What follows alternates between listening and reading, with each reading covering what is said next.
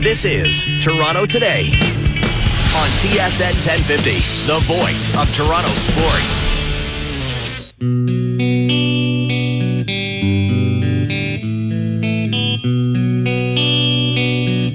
Yeah, welcome back to the show, Toronto Today. TSN 1050, TSN1050.ca, and on the iHeartRadio app. I'm Andy McNamara with you until 1 o'clock. You can get us on Twitter at TSN1050 Radio, myself at AndyMC81. Jays playing late this afternoon, 407 first pitch. Chris Rowley versus Chris Archer. The Jays still have to leapfrog seven teams for that second wildcard spot. 58 and 62. Still not out of it, but man, that's that's a hill to climb. I don't think they can do it. I'm really going out on a limb there, having to catch seven teams. But hey, they have to go on what five, six, seven, eight game winning streak, and then go on another one. That's the challenge, and that's the hole that they dug themselves. At twelve ten, Dustin Nielsen, host of Nielsen and Fraser on TSN 1260, our sister station in Edmonton, will join me. Talk about the Leon Draisaitl uh, eight year extension, eight and a half million per year. And now you have McDavid, Draisaitl, combined 21 mil. What does that mean, or what could that mean for the Maple Leafs' future with Marner, Matthews, and Nylander? Contracts all coming up. What do you do? How do you build this team to keep your stars, but also to not cripple yourself and just be top heavy? So we'll get into that with Dustin Nielsen. Then we're going to talk some wrestling, 1230 with Jason Agnew, host of Live Audio Wrestling. And it comes back to our uh, Twitter poll question uh, at AndyMC81 at TSN 1050 Radio. Ric Flair, the nature boy, in hospital recovering at multiple surgeries, reportedly uh, uh, stuff all over the place. Um, last report I heard, still in critical condition. So we're praying for the nature boy. But he, one of his nicknames is the dirtiest player in the game. So our question is on Twitter: Who's the most infamous cheater in sports? Lance Armstrong, Tom Brady slash Bill Belichick, Barry Bonds, or Ben Johnson? On Twitter at TSN 1050 Radio at AndyMC81. Lance Armstrong leading the way, like he did in so many of his races. Fifty-seven percent for Lance Armstrong. Second, Barry Bonds at nineteen percent. Fourteen for Brady Belichick. Ten percent for Ben Johnson. And we'll keep the phone lines open for a couple minutes here. 416 870 1050. 416 870 1050, toll free 855 591 6876. Wrestling memories, guys. Like this is, it's not often that we get to bring pro wrestling into the, the mainstay, right? Into the main conversation. But guys transcend it, like Ric Flair, his woo at Carolina Hurricane games, giving pep talks to the Cleveland Cavaliers, Carolina Panthers all over the place. Hulk Hogan, everybody on planet Earth knows Hulk Hogan. Stone Cold Steve Austin, The Rock.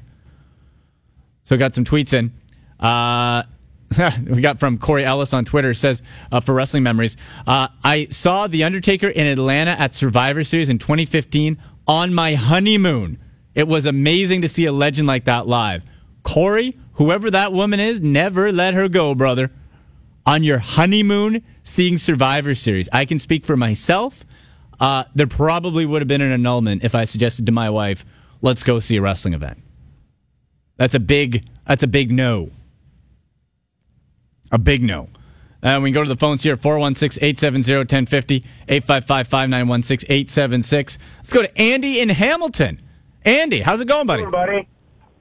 I'm doing well, man. What, what are your, your wrestling memories? You know what? I'm like you. I like the old school stuff. You know, the Raw's War, Raw versus WCW's uh, Nitro. Like nowadays, it's all bubble gum and watered down crap. I know. It just like I still watch it, but honestly, man, it's all background background noise to me now.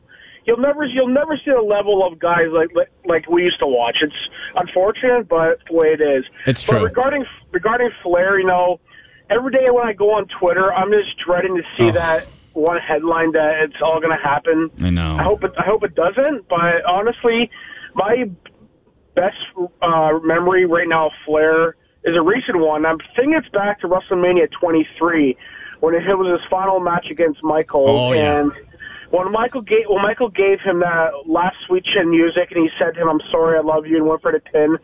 Right there, I just I know it was going to come to an end, but I'm glad the way it happened, and I still get I still get shivers every, every time I think about that. It was emotional, right? It really was. It, It was really emotional. Was. it was a good way to go out. It was a perfect time to go out, and you know, I, ho- I hope he doesn't go out anytime soon. Right now, all the best to him. Yeah, Andy, great call there. And it's funny for people who aren't wrestling fans, the people who are, there are emotional moments, like what Andy just said there uh, with Ric Flair's retirement, like with the Undertaker's undefeated streak at WrestleMania coming to an end, and and the emotion that it can, or it used to be able to elicit was just like Hulk Hogan turning into a bad guy, leg dropping Randy Savage and starting the NWO was a world shocker. All over the like Hulk Hogan idolized the cleanest uh, prayers vitamins guy turning heel, turning into a bad guy. Epic moment. Get to uh, Justin in Mississauga here. Justin, what, what's your Ric Flair wrestling memory? Oh, um, yeah, there's so many. And It's like like like you. I, I I love the old school wrestling, and then I got married, and you know, wives. It's tougher. Really, it's just a real bummer. Um, but I back in the day, you know, you like the Ric Flairs and the Hulk Hogan's and things like that, and then when WrestleMania came here, WrestleMania 18, I was too young to go to WrestleMania 6, and then you see Ric Flair and the Undertaker fight, and then later on you see Hulk Hogan and The Rock fight, and even though from a technical aspect that Hulk Hogan and Rock match was, you know, not very good, but the whole nostalgia of Yeah. 77 people on their feet chanting for Hulk Hogan, The emotion. freaking two generations together was just something I'll never ever forget. See, you, see, I, I was there too. I was there too, Justin. Like it's, and we got a tweet from uh, Amy Blasco on Twitter at ARB nine thirteen with the GIF of Shawn Michaels kicking Ric Flair, saying, um, Shawn Michaels saying, "I'm sorry, I love you, sweet chin music, retiring Ric Flair." But I'll tell you, I was at WrestleMania six and WrestleMania eighteen. WrestleMania six, 1990 at the then Skydome. Hogan Ultimate Warrior. Okay, 1990. How old was I? Nine years old. And biggest Hogan fan. My brother was an Ultimate Warrior fan. And it, the crowd was split. Hogan lost. And at that time, remember, guys, at that time, Hulk Hogan, wrestling was still, eh, is it real? Is it not? Before the internet and all that type of thing. Hogan lost. And I don't care, Skriz or Joe, if you judge me for this. I wept as a nine year old boy. I cried that Hulk Hogan lost to the Ultimate Warrior. I was beside myself. He he didn't lose. He didn't lose. And then WrestleMania 18, as uh, the caller Justin right there said, uh, Hogan versus Rock. So I was at that one, the Rogers Center, and both set Skydome records. And the Rock there, and I was screaming so loud. That was 2002, I think. Um, I was screaming so loud I almost passed out. I hit a guy behind me by accident, like with my hand just cheering, and he looked at me and apologized to me. And my buddy said, "You look so insane. Nobody's going to look at you." It was, it was absolutely wild, and the the emotion that it's able to bring out. You hear the nostalgia in people's voices, right? Like we all. We all watch hockey, football, and all that, but the wrestling, especially as a kid back then, was something special right? It was something special. Like Scrizzy, do you got a, a favorite wrestling moment? You're a big wrestling dude. Well, for Ric Flair, it's funny. After that Ric Flair match, the night after on Raw was his like goodbye ceremony. Yeah, yeah, yeah. Came out. When the Undertaker comes out, gives him the knee and the Right. the salute at the end. Unreal. It was. It was. And for Ric Flair, like epic matches, and people forget too. uh, Back when Flair was really rolling in the '80s, if you're in Toronto, Toronto was a WWE territory, so we didn't get to see on TV WCW or Ric Flair. So uh, getting the um, DVD sets and all that to watch Flair, I was able to appreciate him more as an adult because you didn't get to see him that much in this particular area. All right, we'll get to more wrestling talk a little bit later with Jason Agnew as Ric Flair recovers in hospital. Let's bring on now Dustin Nielsen, host of Nielsen and Frazier on TSN 1260 in Edmonton. Dustin, how's it going, buddy? Hey, I'm doing right, buddy. How are you? I'm doing good. You, you, you missed some hot Ric Flair wrestling talk. You, you got a favorite Well, Ric Flair memory? Say that's before my generation. If you want to talk Stone Cold and The Rock and Mankind, that's uh, that's more that's more in my age group. That's that's all up with you. So, uh, did you have a favorite wrestling moment from that time, from the Attitude Era? Ah, geez, favorite wrestling moment Stunning Santa. from that time probably when Stone Cold came out with the truck oh, and just sprayed everybody with beer or so-called beer. yeah. I think that would probably been my would have been my favorite time, and of course, uh, Mankind getting tossed. oh, That was that was insane. I mean, that's Epic. just ridiculous. I don't even know how they allow that. Uh, yeah, exactly, exactly. Uh, all right, Dustin, let's get to the, uh, the the serious business at hand. Leon Draisaitl is a rich man. Eight years, eight and a half million dollars. So now with him and Connor McDavid, they're what combined around twenty one million. Um, obviously, the Oilers weren't going to let Draisaitl get away, but you see in this salary cap era, you can become too top heavy. What does this deal do to the Oilers continuing to build what they hope to be a championship caliber team? Yeah, um, I think I think the word Peter Chiarelli used yesterday was he sees it as a challenge. I mean, and it will be, but at the same time, you've locked up two of the best young talents in the game through basically their entire prime. So it's a challenge that I guess is necessary for you at this point. What what it means likely, and I think next year, if my math was correct, they have about 13 guys signed next season for about 60 mil. So it's hmm. not a lot of wiggle room to round out that roster. So there will be some sacrifices that will have to be made along the way, whether it's Ryan Nugent Hopkins next year or maybe Pat Maroon has another big year and you have to let him walk as a UFA because you can't afford to to give him what he needs. Maybe it's one of their young defensemen on a second contract that either has to take a hit or gets moved. So there will be some sacrifices along the way here. But at the same time, when you have a guy like McDavid, you don't need a seven million dollar winger right. riding shotgun with him. I mean, Pat Maroon essentially was a nothing player for his entire career, and then he got on McDavid's line and almost scored 30. So I, I think you'll be able to make up some of the overpayment, if you want to call it, for a couple of these guys by having some some discounted guys on their wings, which which should help you be close to leveling things out. So having guys, yeah, that are more of a fit role player type that can slide in with that particular player rather than than yeah going too star heavy and then you're you're stuck in other areas.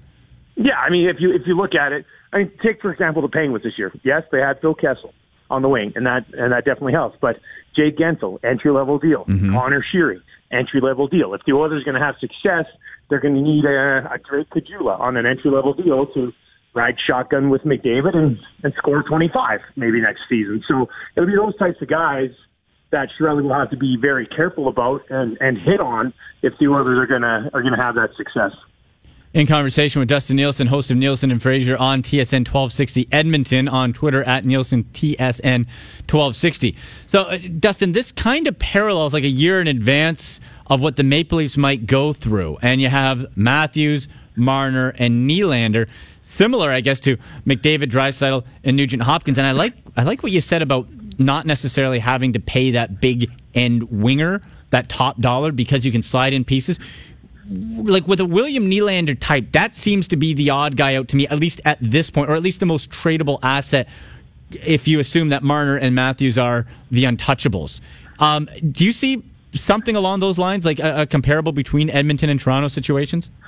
Well, yeah, I think I, I think there's definitely a comparable, and I, I know from afar watching the Toronto scene that a lot of people talked about. You know, do they have to move one of those guys to to get that defenseman? I don't want to bring up the whole Hall Larsson thing, but hmm. at some point the Leafs are going to be a pretty darn good team, and to take that next step, they'll probably need to bring in a D man. Even though I mean I like Gardiner and Rielly and, and Zaitsev to be around for a while, but you might need to upgrade that. So there'll be an opportunity there to bring in a guy who's a little bit cheaper on the blue line. I think the one thing that we need to discuss a little bit. And I, I, I was off yesterday. I wasn't on my show yesterday, but I know the one thing and following on Twitter that not a lot of people discussed, and this will be the same thing when these deals get done for Marner and Matthews in Toronto, is that everybody's like, oh, eight and a half million for Draisaitl. Like, that's going to be tough. But we have to remember, Draisaitl is 21, and Matthews and these like, Matthews is a teenager still, so they're going to get better. I mean, this is Yeah. not the best Leon Draisaitl. We'll see. What if Dreisaitl next year is an 85 point guy? I mean, he's 21. He's boy, what would it be 22 uh, through next season, and he's only going to be getting better. So even even with McDavid, all these young guys, Laine and Nikolai Ehlers in, in Winnipeg, when they get these deals done, these guys are not. These are not Kopitar, who's already won, you know, individual awards Sure. and Stanley Cups, and isn't getting any better getting this money. These are guys who are going to be locked up on massive contracts, but through their prime. And these guys, when they're 23, 24 years old, will be the top in the top five players in the National Hockey League. And I don't see anybody complaining about the salary at that point. Right, and at at some point too, Dustin, like it's going to be that these contracts are deemed as bargains, or at least as value, as now Draisaitl has set the new tier. So in what five, six years, it's going to be oh, it's it's only eight and a half mil for a top level guy who's still in his prime. Yeah, he's going to be he's going to be 27 years old. He's going to have probably five or six seasons where he's had at least 70 points. Maybe they have a Stanley Cup to show for it. They better with the two guys that they've decided to give 20 million dollars to. But if that's the case, then he's been worth eight and a half million for all that Sure. time. So salaries are not going to be going down at any point. He's only going to be getting better. And I think that's the way we have to look at it with, with a lot of these young guys, even when Eichel gets his deal done down in Buffalo. I think too. Like what what, what gets me is Leaf fans hand wringing as oh, what are we going to do? Well, and then point to well, look at Chicago now they're in trouble. Well, they have a couple of Stanley Cups, so who cares? Like, give me that problem. Like, I'm sure Oiler fans would say, hey, you know what? In five years, if we have two Stanley Cups, I'll deal with whatever salary crunching or, or issues come then if I have two parades. Like, I, I, I want that problem. Yeah, you need you know what you need to you need to look at it that way. Now, Kane and Toews got paid after winning cups, and Crosby and Malkin they won some cups, but the Penguins just won back to back cups uh, with those two guys on their big ish deals, if you want to call them that. And the reason they were able to do it is because of the guys, like I mentioned. First of all, they're not winning either of those cups if they don't have Fleury and Murray in that. Yeah, So great point. regardless, you need to have goaltending. And then, I mean, they didn't have anybody significant on the blue line, and they still managed to, to get the job done there. So the important thing is, yeah, you're going to be paying these guys, but you have to pay those guys that money, and then you have to be careful with what you do around those guys, which is why a lot of people can be critical of the Lucic deal, and they can be critical of the Russell deal. And those are the ones that are going to cause problems. These guys aren't going to cause problems with these dollars.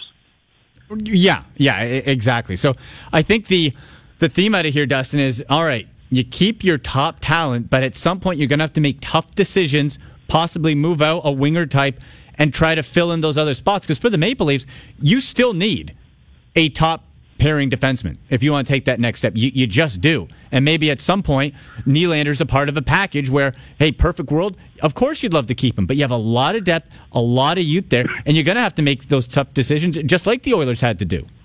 Well, yeah, and you know, one, the one thing that the Leafs have going for them is that I think they've got some good young guys coming along as a supporting cast Yeah. for Matthews and Marner. So they they probably don't have to worry about addressing those other issues with overpayment contracts, right? So those guys can continue to come along and be three or four million dollar players, and then you can afford, if you need to, move Nylander for a defenseman who's going to cost you a chunk of change, but maybe that missing piece for the team. So to me, it's all about balance. Once you once you lock up the guys that you need to lock up at the dollars they require. Dustin, last one for you here. The Oilers overall, right? Last year, 103 points. What a year they had. Um, going into this season, where do you feel are their weak points? Where do they still have to get better? Oh, it's a good question. I know those odds came out that had them as like the number two favorite for the Stanley Cup, and I don't know if I, I think that highly of them just yet. I'd like to see it another season like the one they just had, or a little bit better. Um, before I'd probably be buying into them as the Western Conference favorite, but uh, the continued development of of the young guys on their blue line, I think, I think will be important. Nurse and Benning and those guys will have to continue to get better. If Cam Talbot can play as good as he played last year, you know they'll obviously be in the mix again. And, and then up front, it will just be the support scoring. I mean, is Ryan Nugent Hopkins, if he is going to be a third line center, uh, what's he going to be able to to bring to the table as secondary production five on five here, so that it doesn't all have to be on McDavid and Draisaitl. And I think in the end, uh, those two guys will will get there. So I the Oilers will be good, but how good they'll be will probably come down to the to the supporting cast around those guys. And and at some point, and, and I think Chiarelli's been pretty smart here about his uh, salary cap for this year. Uh, moving forward, there might be in a tough spot, but for this year, with McDavid's new deal not kicked in yet, he's going to have. Uh, I, I think in the overall scheme of things, a significant amount of wiggle room come deadline time. So it'll be interesting to see what they do there because that might be what the season comes down to for this guy for this for this team. Dustin, thank you so much, buddy. We'll do it again soon. All right, man. Have a good show. Thanks. All right, that is Dustin Nielsen, host of Nielsen and Frazier on TSN 1260 out in Edmonton. On Twitter at Nielsen TSN 1260. And out there in Edmonton, too. The uh, Edmonton Eskimos have a, a big game CFL wise to kick off week nine as they go into Winnipeg to take on the Blue Bombers. Argonauts coverage Saturday afternoon here on the station, 4 p.m. kickoff. I have the pregame show at 3:30 as they welcome in the Montreal Alouettes. Looks like Ricky Ray should be starting, still taking reps, and coming off of that injured shoulder. So a whole lot more. And if you want your CFL fix also, you can head over to tsn1050.ca under the CFL Weekly show page or on my Twitter handle at AndyMC81. I have the link uh, pinned up there to this week's show. Chatted with uh, the always entertaining Ricky Foley, now at the BC Lions, formerly of the Argonauts, and uh, Argos GM Jim Popp as well. So if you want your CFL fix, you can always check that out. Uh, still to come on the show, we'll talk Ric Flair and SummerSlam with Jason Agnew host of Live Audio Wrestling. Want to get to some of our Twitter uh, results here, and we can open the phone lines back up 416 870 1050. 416 870 1050, toll free 1 855 591 6876. On favorite wrestling memories, memories of Ric Flair. Um, we don't get to talk about it too often, unfortunately. It's because Ric Flair is uh, not doing too well in hospital after surgeries, and, and we hope for him the, the very best for him. Uh, one of the greatest all time. But hey, wrestling's emotional. It's it's fun, and especially as a kid, like it was the real life superheroes. We had a couple great calls earlier, so if you want your uh, your opportunity to chat some wrestling, old school memories, whatever, Ric Flair, 416-870-1050 or toll free 855-591-6876 on Twitter too at TSN 1050 Radio. Myself at Andy MC81 and our Twitter poll question in honor of the dirtiest player in the game, Ric Flair. Who's the most infamous cheater in sports? Lance Armstrong, Tom Brady slash Bill Belichick, Barry Bonds, or Ben Johnson. Lance Armstrong leading the way at 56%.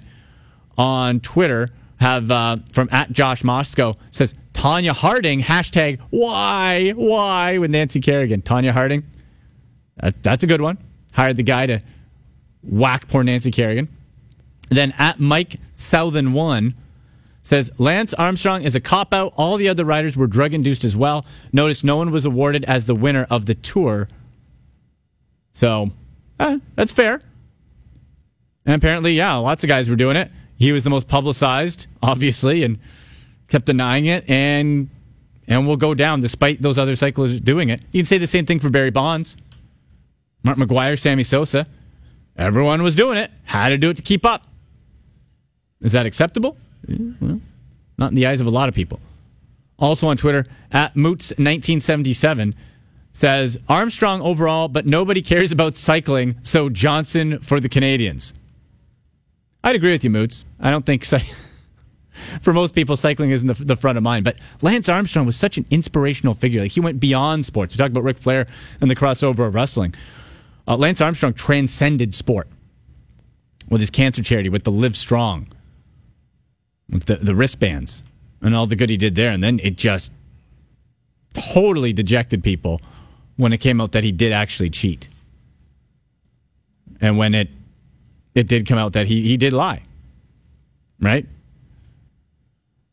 So uh, have another uh, tweet on, on Twitter about Ric Flair uh, for favorite wrestling memory from at Daryl underscore Samuels says uh, Ric Flair wise for me it has to be his feuds in the late '80s, early '90s with Randy Savage and saying Elizabeth was lusting for Flair. That's one of the all time great rivalries. Ric Flair and Randy Macho Man Savage. Ric Flair had so many great moments and. And he's he's again one of those transcending guys. He's at Carolina Hurricane games. You hear the woo. Like there's few there's few crossover stars in any sport worldwide that have like a phrase you just say it or say their name and they know. Like you go up to most people anywhere, you say you give the woo, they know it's Ric Flair. Or you say the name Hulk Hogan, they're going to know who that is. The Rock, Stone Cold Steve Austin, they're going to know who that is. That's why wrestling's laughed at a lot of times, but it, it has an impact on people right? It, it has that emotional impact. The callers we had were great earlier, talking about, yeah, like when Ric Flair got retired by Shawn Michaels, when you saw Hulk Hogan and The Rock at Skydome for WrestleMania 18. Like it's a, it's a, a, a male soap opera. So we'll get into some more Flair talk and uh, talk some SummerSlam as well as tee up the Blue Jays game against the uh, Tampa Bay Rays. Chris Rowley on the mound for Toronto. But after the break, bottom of the hour, Jason Agnew, host of Live Audio Wrestling, joins me. A lot more coming up on Toronto Today.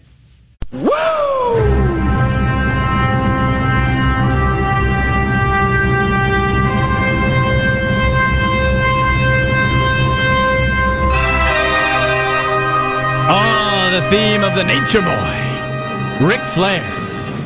Iconic. Welcome back to Toronto Today. I'm Andy McNamara. You're listening on TSN 1050, TSN1050.ca, and on the iHeartRadio app. Get us on Twitter at TSN 1050 Radio at AndyMC81. And the reason we're playing Nature Boy, there's, a, there, you never need a reason to play the Woo. But Ric Flair in hospital, uh, recovering but not doing well. And we want to honor his legacy, a crossover star like a Hulk Hogan, a Stone Cold, a Rock. So his legacy, and also huge WWE card this weekend, SummerSlam. So welcome on, host of Live Audio Wrestling Sundays at 11 here on TSN 1050, Jason Agnew on the line. Jay, how's it going? I'm doing all right. And how are you? I'm well, man. And you know what? If ever I get an excuse to play a woo uh, on Yeah. the air, I'm going to take it. That, that's number one. I Um, hear you, but in this particular circumstance, uh, sorry, in, in like intensive care, critical condition, uh, in hospital, and they're hoping he's going to pull through. But you know, there was a tweet put out by his fiance saying, you know, we need all all your prayers at this time. Uh, he's still not in the clear. Jeez. And that's that's terrible. Like you just you always think of Ric Flair having a good time, Yeah. right? In those those promos. And I was saying earlier, Jay, that the people in the Toronto area, like Toronto back in the '80s when Flair was really rolling, was a Vince McMahon senior and junior and WWE territory. So on TV, you didn't really get to see Ric Flair or the WCW slash NWA. It was mainly um, mainly WWF, and so a a lot of us came into really appreciating Ric Flair when the DVD set came out, or you were able to get access and just realize how amazing he was and the crossover level that he did have into mainstream media. Yeah, you know, it, it was always strange with Flair. You're absolutely right. Up here in Toronto, it was Jack Tunney doing the promotions, and it wasn't Vince McMahon territory. So what all of us grew up with, who maybe in our 30s now, you know, we grew up with Hulk Hogan and mm-hmm. watching the babyface, right, defend against whether it be, you know, the Iron Sheik or whatever big guy that they happen to roll in against Hogan. Whereas the NWA, when the Carolinas at Atlanta, I mean, that's Flair territory. And it was always the heel, Ric Flair, who had the title and would cheat to win and keep that title. And you'd run a whole bunch of baby faces in against him over and over again. And it wasn't until Flair made the transition into the WWF at the time, which would have been in the early 90s. And one of his big moments walking in was taking the title with him from the NWA and having to blur it on WWF television. And then we all remember that Royal Rumble that he was in, and he went a full hour and he won the title. And Bobby Heenan was on commentary talking about how intelligent Flair was because he was just sitting in the corner waiting. and it was one of the greatest Rumble performances of all time to this day. You know, one that people still think back on. And you're absolutely right as far as a crossover star has gone. I mean, that woo, for those of you who watched Eastbound and Down, uh, you had Will Ferrell base his character of Ashley Schaeffer with the long blonde hair and the sunglasses on Ric Flair and doing that woo. And you hear that woo and you just know, I mean, over the past few years, we've seen the Macho Man Randy Savage pass away. Just last year was Roddy Piper passing away. Dusty Rhodes recently, and you know these are all guys that we grew up with, and you know they've lived good lives. But you said Ric loved the party, and Ric really did love the party. And as he's in his you know 60s now, and we're seeing the ramifications of that partying. Yeah, it came out, and, and still, you know what? This, this the, the life he led, surviving the plane crash, broken back, Yeah. and and all that. Um, to to even make it to sixty eight, compared to some of the other guys who have passed away, a lot of them in their forties, like Rick Rude, and you you know, you run down the list. Um, it seems amazing he's even made it this far. Uh, it does. I think part of it, I mean, he just had a very, very durable body. Yeah. Uh, Ric Flair was taking bumps, you know, probably into his 60s. He was Sure. still getting in the ring. He went over to TNA Wrestling for a while after he supposedly retired in that match with Shawn Michaels in, in WWE. He was just so durable. And I mean, he was also a guy who was on the road and wrestling, and you mentioned the plane crash. And with the other guys you mentioned, such as you look back at the, you know, the, the Rick Rude, the Davey Boy Smith, a lot of those guys, you look at the body type. It's a very different body type than what Ric Flair had. And, you know, say what you will about that era of WWE where, you know, there was a whole bunch of party drugs and there was also a whole bunch of, you know, steroid abuse going on. I'm not sure how much Ric dug into the steroids till maybe the later stages of his career. So he wasn't that much of an abuser. But as far as the partying went, there was no one that partied harder than Ric. Legendary. In You co- got it. In conversation with Jason Agnew, host of Live Audio Wrestling. You can catch it Sundays at 11 p.m. here on TSN 1050. So, uh, Jay, when we look at at again, Ric Flair, and I, I mentioned it earlier in the show. You have at Carolina Hurricane games, the Woo. Yeah. You have uh, he's giving pep talks to the Cleveland Cavaliers and LeBron James, to Cam Newton and the Carolina Panthers, and all that the, the, with the crossover. But match wise, like where we grew up, uh, with Hulk Hogan and stuff, and uh, just from the youth, I'm a Hogan guy first, just because that's what I grew up with. But the match is very basic, told the story, but that's what you were used to.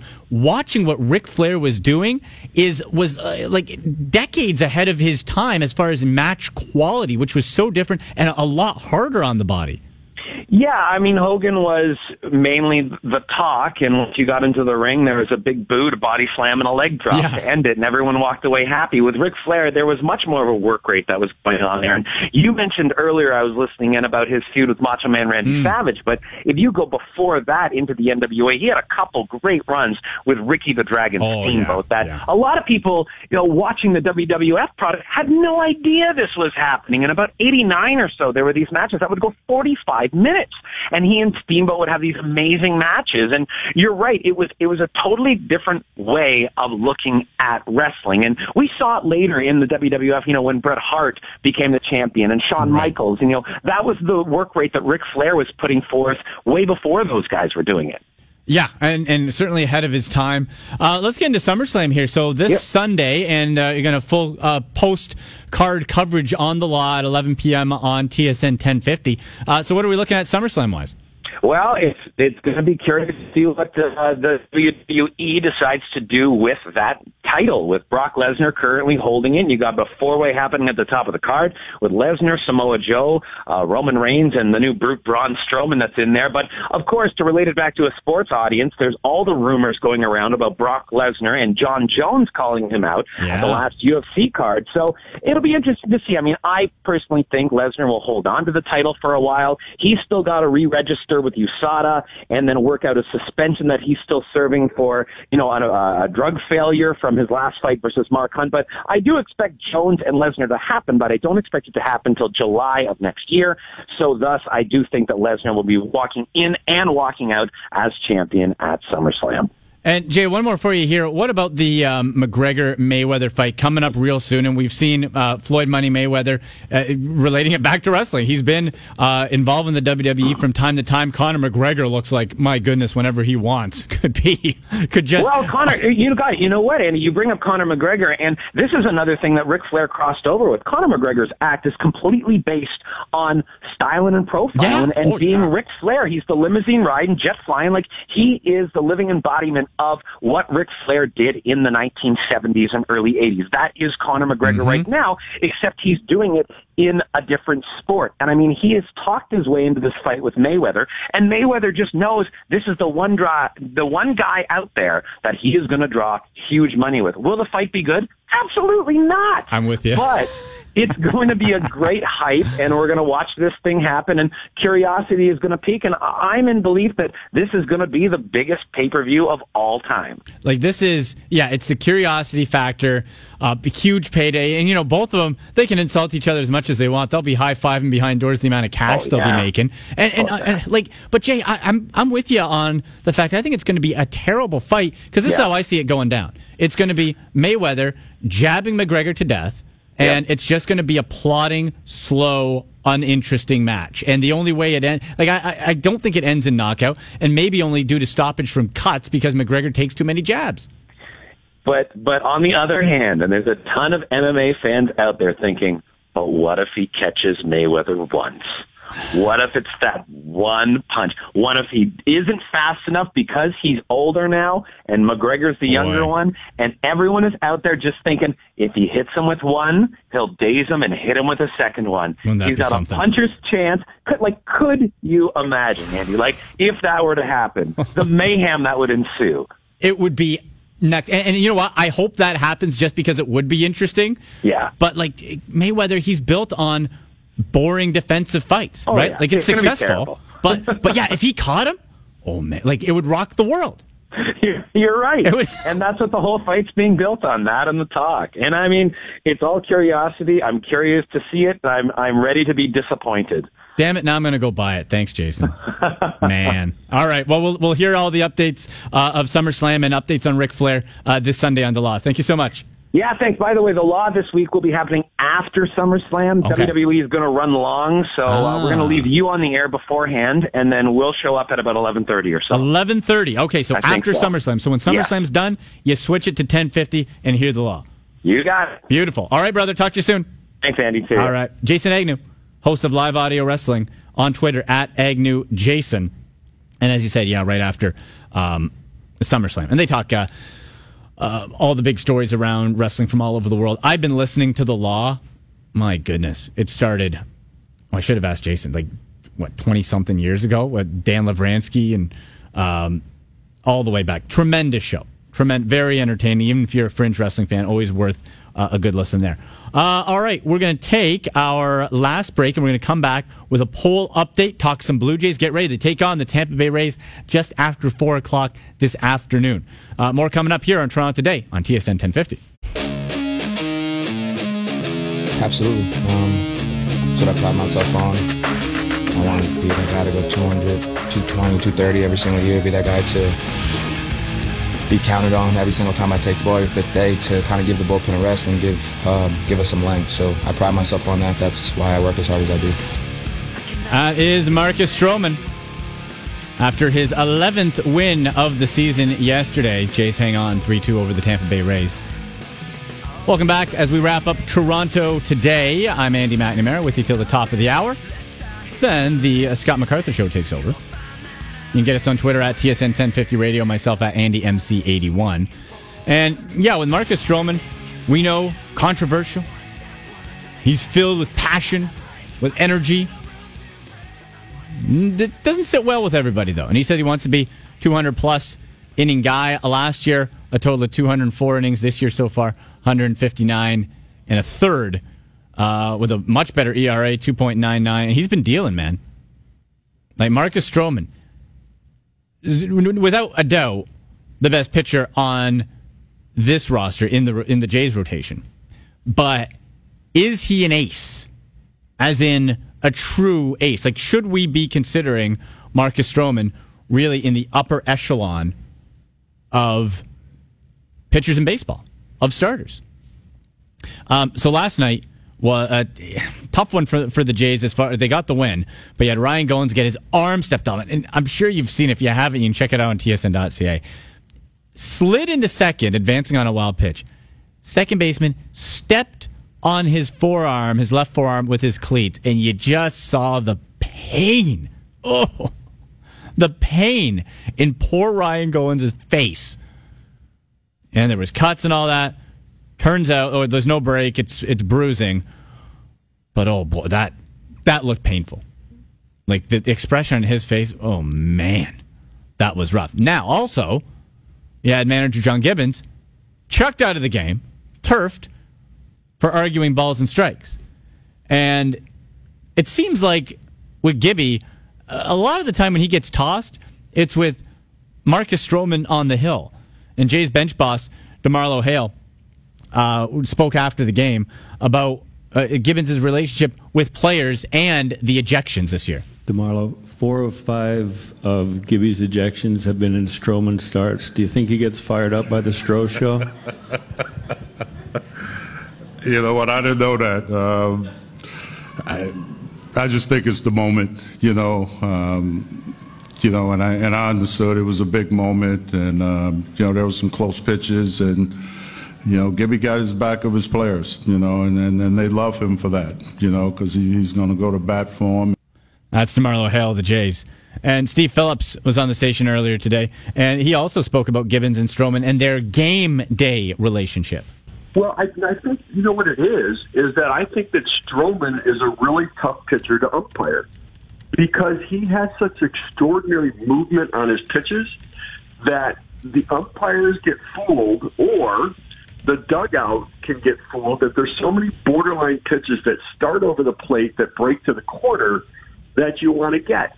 And I think the other part of it is that Stroman has such an emotional reaction to everything that Gibby feels that he needs to draw the attention to himself instead of the umpire being or the opposition being attracted to Stroman's emotions on the mound. So I think there's a couple factors involved there.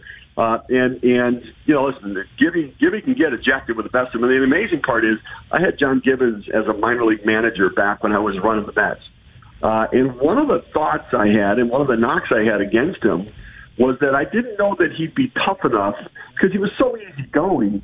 I didn't know if he'd be tough enough to jump on guys when they needed it, or he'd be able to jump, you know, in a situation like like I want to I want to dial it back a little bit right now because he's he's more than willing to dive all in. He certainly has made an adjustment, or I was way off on Gibby. That was Steve Phillips earlier on the station today on the morning show, uh, talking about Gibbons and Stroman and the relationship. And, and yeah, like sometimes getting tossed and a manager coming up and being fired up it's it's planned, right? Like it's not all spur of the moment. It's to take the attention off of a player or to say, all right, hey, we don't want we don't want our, our player tossed. Get rid of me, and to deflect that way. And Gibby certainly does that. There's no doubt Gibby is a a player's coach, but for the Jays, oh boy, it's still still a big mountain to climb. But the I want to go back to the question of is Marcus Stroman a true ace? Should he be considered a true ace? absolutely he's the ace of this staff. But should he be mentioned in the likes of the upper echelon? 11 and 6, that was his record in 2014. ERA lowest of his career over an extended period of time right now, just under 3 at 2.99. 131 strikeouts to just 50 walks. So for for Stroman, is he an ace? Steve Phillips, our MLB insider, answered that question he is closer to being an ace than I certainly was willing to give him credit for.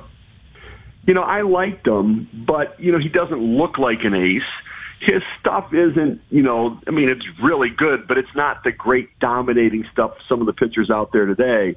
But I watched that game yesterday, and I tweeted out that, he, I mean, he was filthy, absolutely filthy. His sinker, like hitters would think that they were centering up his fastball, and then it would sink below his bat at the last minute and then he'd throw his slider in exactly the same spot. The hitter would think, okay, I'm going to make the adjustment and go down to try to get the sinker, and then it would break the other way. He made good hitters look bad yesterday. Uh, and uh, I got to tell you, he's uh, at this time of year, he had some of his best stuff of the season yesterday, and that's not always easy when you get to the month of August.